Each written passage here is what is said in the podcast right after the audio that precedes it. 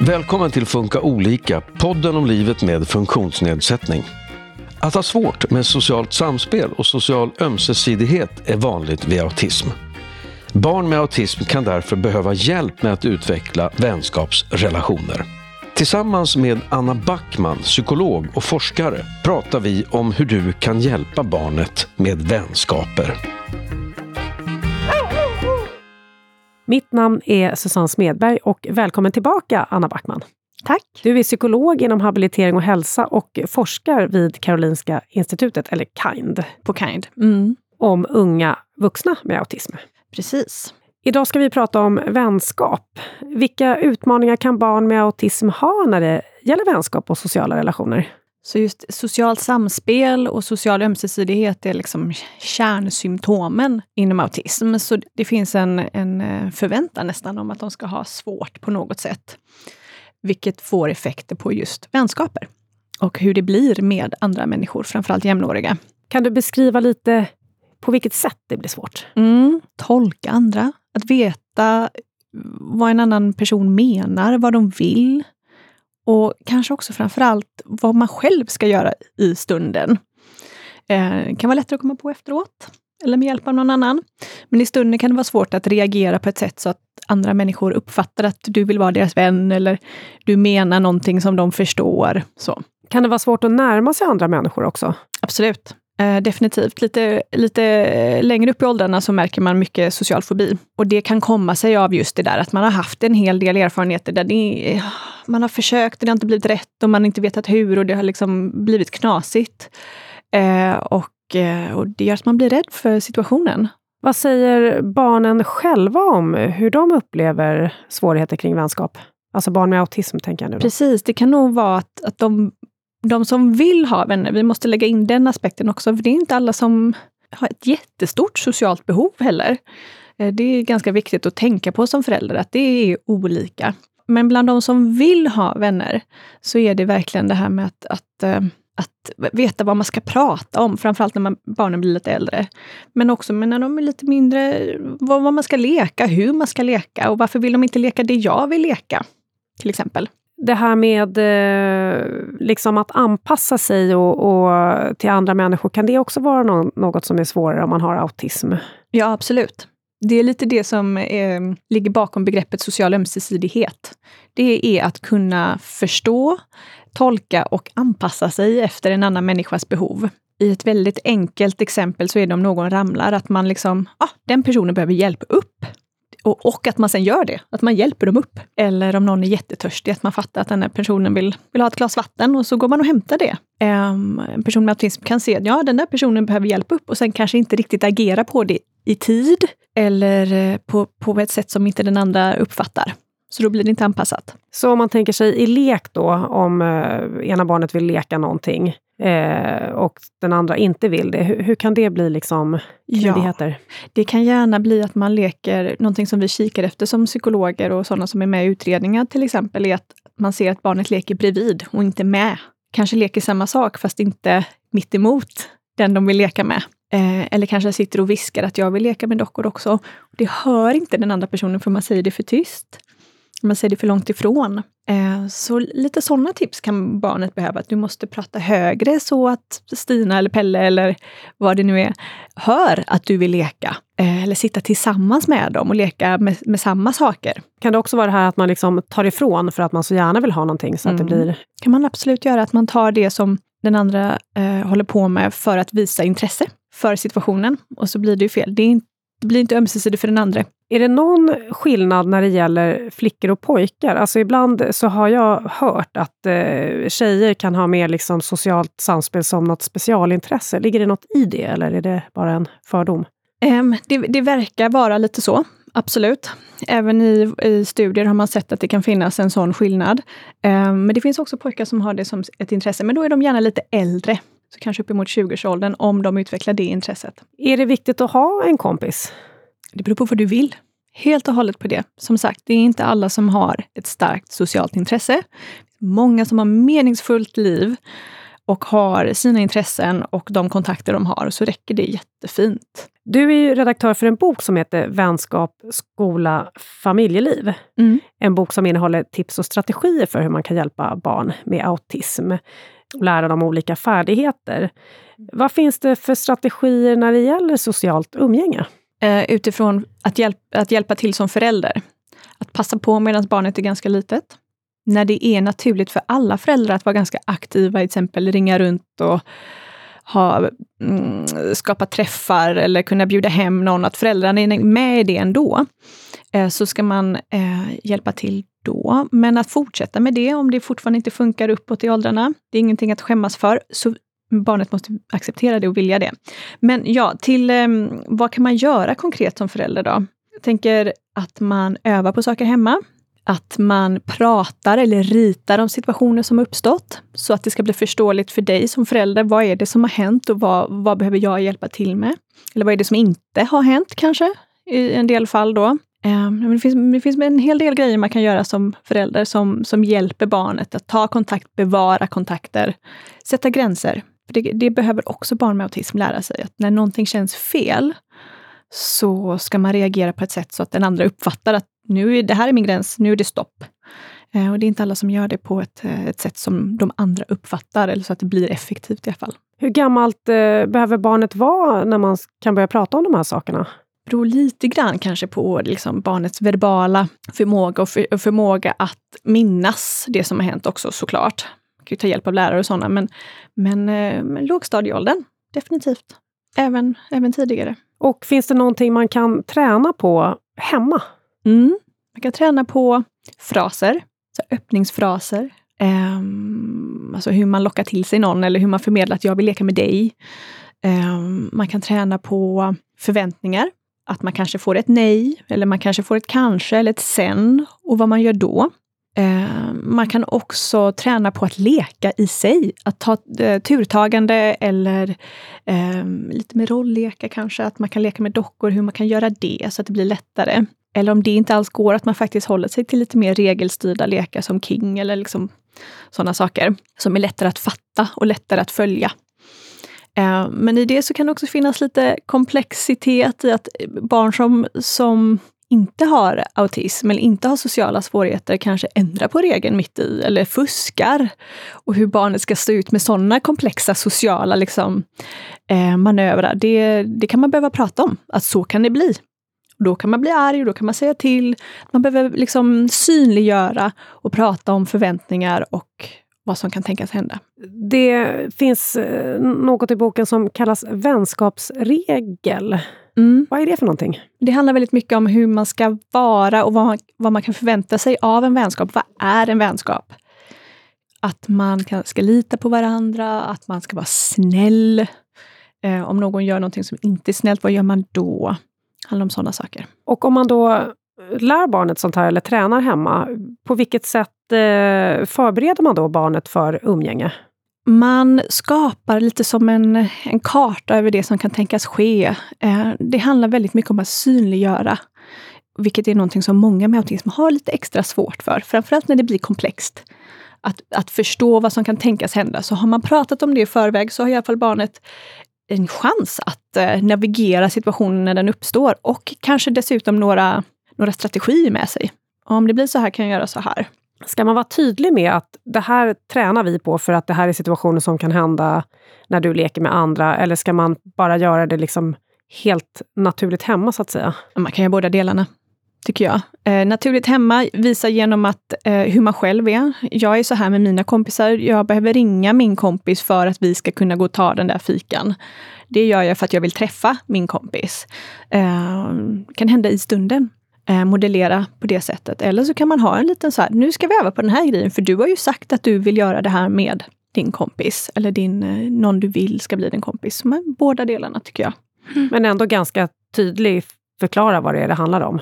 Jag tror verkligen på tydlighet när det gäller eh, många med neuropsykiatriska tillstånd, men, men kanske framför allt autism. Om barnet har social fobi då? Mm. Det är ett annat läge förstår jag, men hur, hur kan man göra då? Social fobi tycker jag också man ska ändå ta på allvar och se till så att vården är med. För det är ett, det är ett psykiatriskt tillstånd som har en egen behandling. Och Det är ingenting man kan liksom labba med hemma bara. Eh, men det gäller att vara informerad som förälder. Vad, vad betyder det här? Det betyder ofta att man är extra rädd. Man har en ångest och en, ja, en fobi är en väldigt stark känsla. Eh, och den kan bero dels på svårigheter men och dels på andra faktorer som barnet behöver hjälp att hantera. Eh, så vården behöver vara med och du som förälder behöver veta vad det här är. Om vi eh, tänker då hjälpa till med att hitta en kompis. Om vi utgår från att barnet eh, är i förskoleålder. Hur kan man som förälder hjälpa barnet på traven? Um, ta hjälp av personalen på förskolan. Kolla av, finns det någon som de ändå tyr sig lite mer till? Kan man då ringa de föräldrarna och se till så att man träffas utanför förskolan i en lekpark eller någonstans där ditt barn är riktigt tryggt och där de, där de har koll på läget. Ehm, bjud hem om det funkar och var med och lek tillsammans. Det tror jag skulle kunna funka. Och, och försöka flera gånger. Är det bra att prata med de andra föräldrarna då att, om att barnet har autism eller särskilda behov? Det beror lite grann på hur ditt barn är, men finns det till exempel en väldigt låg frustrationströskel liksom, så kan det vara bra att man kanske varnar för det. Att vi kanske behöver gå ifrån. kanske blir för mycket och då kommer vi gå. Eh, det kanske känns abrupt för er, men mitt barn behöver det. Ehm, så ja, på, det beror på hur mycket man vill säga om autismen i sig eller prata om de faktiska beteendena som man kan kanske kommer att observera. Man kan göra på olika sätt, men eh, det kan vara bra att göra. Kan det vara så att det liksom, uh, man upplever att uh, andra drar sig undan, att de tycker det är jobbigt? Mm. Det är just det som både föräldrar med sorg kan observera och barnen, ju äldre de blir, kan märka av också då.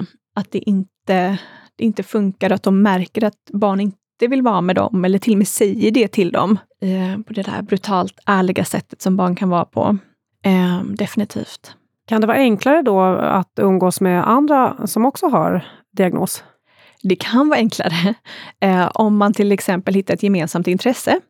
Men eh, då får man också tänka på att det andra barnet har ju också sina sociala svårigheter och svårigheter att tolka och vara ömsesidig och eh, initiera saker på ett sätt som den andra förstår. Så bara för att två personer har autism blir det inte nödvändigtvis lätt för det. Eh, om man då ändå tänker att eh, man har övat tillsammans med barnet hemma, kan det ändå göra att det faktiskt blir lättare? Mm det blir lättare för man, man kommer ha, uttrycka sig eh, och använda sig av de sociala koder som finns där ute i samhället. Att man säger hej eller att man ler eller att man svarar på frågor. Eh, alla de här beteenden som många andra tar för givet, men som inte är givna för eh, de med autism. För varför? Varför ska jag göra det där? Liksom? Så. Och har de fått det där varför, så blir det lättare att göra. Har de också fått de faktiska orden, så blir det också lättare att göra. Är det något som du av erfarenhet märker att det blir enklare för lite äldre barn med autism att hitta och vara kompis? Jag tror om, om de som har ett tydligt intresse eller har utvecklat också färdigheter inom ett intresse så, så finns det många vänskaper och mycket att hämta där i. De lite äldre barnen ägnar sig också åt digital kommunikation i mycket högre utsträckning, vilket är mycket lättare att tolka, att hinna tänka igenom vad jag vill svara. Eh, det finns en hel del som säger, men då är de ju unga vuxna mer, som säger att i det digitala så kan de vara roliga och, och eh, spännande på ett sätt som de inte hinner vara eh, om man står liksom i samma rum. Så att gaming och sociala medier kan vara ett eh, bra sätt att umgås? Kan vara det. Mm -hmm. Om vi tänker oss lite äldre barn, hur kan man prata med barnet om vänskap? Både att vara vän själv och vad man kan liksom tänka sig att en annan är. Det här är till och med någonting som vi, vi verkligen försöker ta reda på i utredningar. Förstår personen som sitter framför mig, min patient då till exempel, vad en vänskap är? Vad är, vad är det att vara vän? Vad är det att lita på någon? Vad är en bra vän? Vad är en dålig vän? Vad är kännetecknande för det ena eller det andra? Det är jätteviktigt att prata om. Jag tror man ska, oavsett om man har barn med autism eller inte, ska man nog prata med sina barn om det där. För att veta var gränser går och vad man själv tycker, vad man själv vill ha. Vad tycker jag är kul hos en annan person? Och hur skulle du prata då eh, med en patient till exempel? Ja, med en patient är ju en grej, men um, jag, jag ställer den frågan. Vad är en kompis? Vad tycker du är bra hos en kompis? Och så får man se vilka svar man får. Jag använder det diagnostiskt liksom, verktyg. Men som förälder så kan man ju använda det för att pejla lite grann vad man behöver kanske jobba med. Och vad man behöver prata om och, och berätta om själv. Men det som är då för många är att de, inte, de kan inte riktigt svara på frågan, vad är en bra kompis? Vet de inte riktigt. Så man kan behöva verkligen prata om det ganska mycket. Men då får barnet vara absolut upp, upp mellanstadiet, högstadiet för att kunna resonera om de här sakerna. Och hur förklarar man då vad en bra kompis är? Det beror på vad man tycker själv. Men i alla fall någon man kan lita på. Någon man har kul med. Eh, någon som är snäll mot dig. Det är ganska enkelt. Men vad betyder det då? Så man får bryta ner det så att det inte blir så abstrakt. Vad, är, vad betyder det att vara en snäll kompis? Hur är du när du är snäll mot någon annan? Eh, det kan absolut ett barn med autism svara på och försöka resonera kring. Och det här med gränssättning då? Hur, hur lär man barnet eh, sätta gränser? Men igen, där får man också prata om vad, vad gillar du inte? Ja, jag gillar inte när någon skriker. Nej, bra. Vad kan man göra då? Hämta en fröken eller gå därifrån. Eller, så att man har pratat igenom det, så har barnet som en liten karta med sig eh, som kan vara till någon hjälp. Är det något eh, som eh, kan vara bra att lära ett barn med autism när det handlar om det egna agerandet? Mm, absolut. Det behöver man nog göra. Eh, framförallt eh, i tillfällen om man blir frustrerad eller ledsen. Att eh, lära barnet sätt att hantera det på. Oftast handlar det väl att gå undan eller hitta en vuxen som kan hjälpa till. Men också prata om det här med att bryta regler. Att du kommer, andra kommer göra det eller säga ord man inte får säga eller inte vara snälla. Det betyder inte att personen inte är snäll. Det blev så. Och det här det är ju en, det är ett samtal som kommer pågå under många, många år. Eh, och det är komplexa saker. Jag tänker det här med att tolka sociala eh, koder, alltså miner, eh, mm. gester, eh, tonalitet. Det är ju svårt för alla. Hur kan man liksom hjälpa ett barn med autism att eh, hantera det? En fin grej ur boken faktiskt är rollspela det. Så rollspela samma situation med lite olika ansiktsuttryck och prata kring vad de olika ansiktsuttrycken betyder.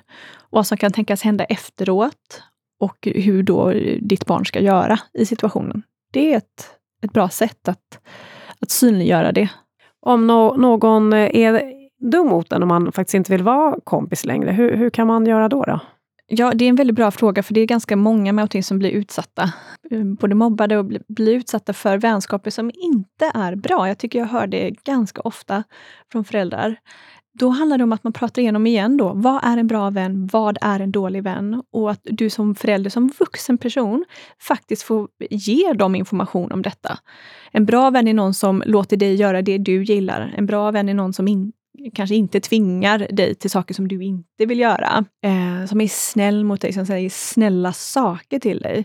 Och om det då finns någon som inte gör det, som tvingar dig, som säger elaka saker till dig, vad ska vi göra då? Vill du vara med denna kompis? Ja, men det är den enda jag har kanske. Och för en förälder kan det också skära väldigt mycket i hjärtat. Detta är den enda personen som de har, som de har haft kanske i flera år, men är elak.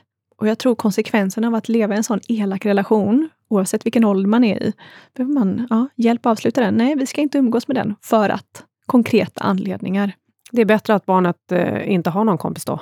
Ja, det är så himla tuff grej att säga ja till, men jag tror en negativ relation som får dig att känna dig mindre och dum och vad det nu än är, inte bra för självkänslan framöver heller. Och lär dig inte heller någonting om sociala relationer framåt. Um, så. Om eh, barnet vill vara med andra, men att det tar väldigt mycket energi, mm. hur eh, kan man göra då för att hitta en bra balans? Se till så att barnet får vila om de har en lekstund hemma hos er eller hemma hos det andra barnet eller en park så är det okej okay att avbryta. Säga att jag orkar inte. Man kanske till och med får till ett att, att sova över, så vill man inte mer. Det kan också få vara okej okay att få åka hem. Eh, och inte spä på skam hos barnet. Nu har vi sagt det här, nu är du här, det blir fel. Nej, om det inte går så går det inte. Det här är ju tillfällen man vill att barnet ska lyckas och må bra i och inte tvinga sig själv till någonting som inte funkar. Eh, då kommer de ha felinlärning kring det ändå. Och det kommer bli aggressivt, det kommer bli någonting de inte vill göra igen. Hur vet man när det blir för mycket? Jag tänker med yngre barn. Eh, det kan ju vara sådär ändå om man ska hem till eh, någon släkting och sen är det något barnkalas. Hur ska man tänka kring det? Ja, man ska vara försiktig kring allt för många aktiviteter. Beakta hela veckan som har varit. Hur, hur trött är barnet? Har ni haft lite för många småbråk kanske? Har de satt sig lite i protest? Då är det nog en indikation om att det har blivit för mycket den här veckan och det är för mycket idag. Eh, och inte pusha barnet, för då kommer det komma en större protest och det vet alla föräldrar som lever med, med de här barnen. Eh, att det, det, kommer ändå inte bli bra. Igen, vad lär du barnet? Hur blir det för dig? Hur blir det för andra? Och hur blir det eh, för, för hela familjen? Om du ändå tvingar fram det här. Inte bra tror jag. Om man känner som eh, förälder eller vårdnadshavare att man behöver lite hjälp med vänskap, kan mm. man få någon hjälp inom habiliteringen till exempel? kan man få.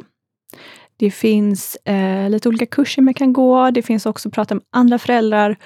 Och det finns även, eh, nu är det lite olika beroende på var man är i landet, men eh, ibland har BUP det, ibland har habiliteringen det, social färdighetsträning. De är lite äldre de barnen. Det är inte, inte lågstadieåldrar, men lite äldre. Där man eh, får leka sig fram i grupp. Eh, vissa har det också individuellt, att lära sig olika sociala sätt. Utifrån ens eget behov ska det alltid vara. Så barnet ska vilja det här ändå. Det ska komma från att, att de har en önskan om att lära sig eller närma sig någon eller så. Vilken roll har förskola skola när det gäller att eh, ja, stötta barnet med vänner? Mm, men, men jättestor. Det är där barnen är så himla många timmar per dag. Och det är inte alltid de uppfattar att de också har det ansvaret. Men minimalt i alla fall, att barnen inte ska råka ut för någonting elakt. I alla fall det kan man ju ställa krav på dem.